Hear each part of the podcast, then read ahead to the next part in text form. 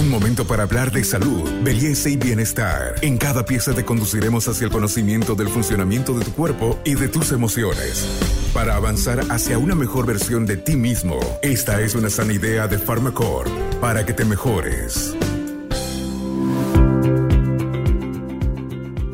Bienvenidos a Buen Vivir. Hoy vamos a hablar sobre una de las preocupaciones en salud a nivel nacional, pero sobre todo en el epicentro de esta epidemia que vivimos de dengue, la ciudad de Santa Cruz, con más de 70% de los casos. ¿Cómo se previene este dengue? ¿Es posible, doctor Mejía, hablar de prevención y trabajar en ello? Sí, definitivamente eh, en la prevención es importante la participación comunitaria y de las autoridades en salud. La primera tarea es erradicar o controlar la proliferación del mosquito, eliminando vasijas de agua, reservorios de agua como macetas, llantas, etcétera, que depende de la comunidad. Y la otra es fumigación, obviamente, para erradicar el mosquito. La otra es la protección eh, personal, es decir, usar eh, ropas de eh, manga larga, pantalones largos para evitar picaduras, digamos, y dejando menos eh, piel expuesta al, mosquito, ¿no? Eso es una forma. Usar mallas milimétricas, eh, usar mosquiteros para evitar eh, el ingreso del mosquito a los domicilios. Obviamente es una forma también importante de protección. Se habla muchísimo con estos temas de eliminar reservorios, por ejemplo, donde se pueden multiplicar los mosquitos. Eliminar las aguas estancadas, un riesgo también para el crecimiento de esta epidemia.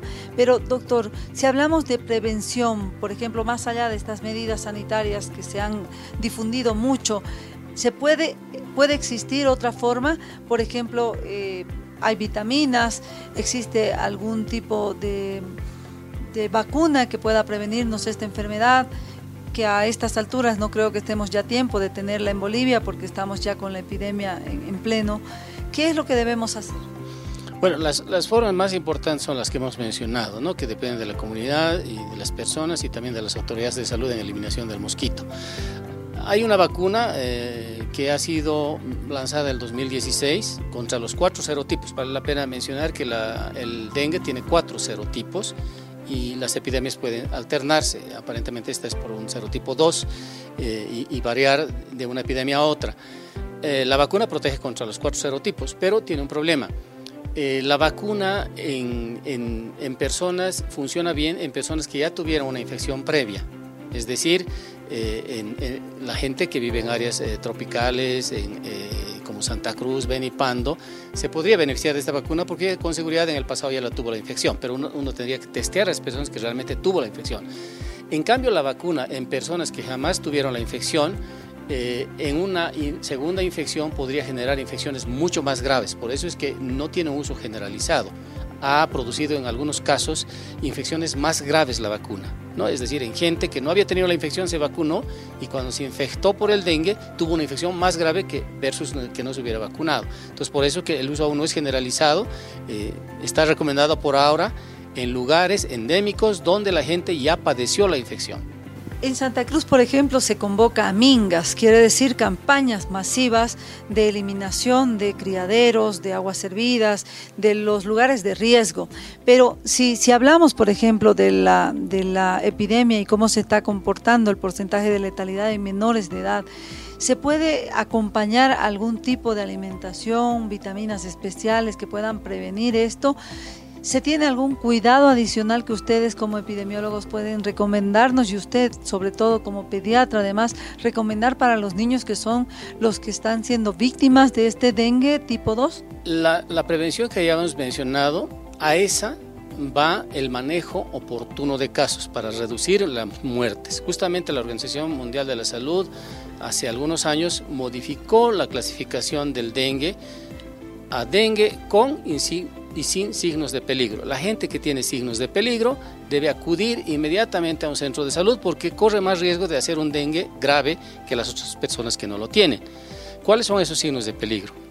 Si usted piensa que tiene dengue o un familiar tiene dengue, si esa persona eh, tiene dolor abdominal, le empiezan a sangrar las encías, tiene eh, alteración del estado de conciencia, esos son datos de peligro que, que están avisando que usted podría ser un dengue grave, signos de alarma. Entonces debería acudir inmediatamente a un centro de salud porque los médicos ahí van a hacer un diferente tipo de manejo, no solo darle paracetamol. ¿no es cierto? Comparado con los que solo tienen fiebre y ninguna otra molestia más. Entonces, por lo tanto, es importantísimo conocer estos signos de peligro para acudir oportunamente al centro de salud. Eso puede salvar la vida, ¿no? Eh, comparado con que vaya muy tarde. Este podcast es una sana idea de Pharmacorp es importante saber la automedicación, el tener fiebre y inmediatamente acudir a un medicamento antifebril en ese momento para eh, atender al paciente, ¿ha resultado peligroso en Santa Cruz en los casos que se han visto, doctor? Sí, el, el la fiebre sí se la trata con varios tipos de antitérmicos, pero en esta enfermedad justamente el paracetamol es el antitérmico indicado. Los otros antitérmicos como el ibuprofeno, por ejemplo, otro tipo de AINES se llaman estos medicamentos, pueden producir alteraciones de la coagulación y en esta enfermedad justamente pueden haber alteraciones de la coagulación que podrían empeorar. Entonces, si usted tiene dengue, no puede consumir ibuprofeno el medicamento para la fiebre es paracetamol solamente en esta enfermedad. No puede consumir ni aspirina ni ibuprofeno, que son drogas que alteran la coagulación, eh, inclusive en personas sanas. Entonces, en un paciente que, en una persona que tiene dengue, obviamente pueden traer más problemas. En los centros peligrosos donde se ha visto un abrupto incremento de los casos, como la ciudad de Santa Cruz, que se constituye en este momento el epicentro del dengue grave en este, en este momento, ¿qué se hace, doctor?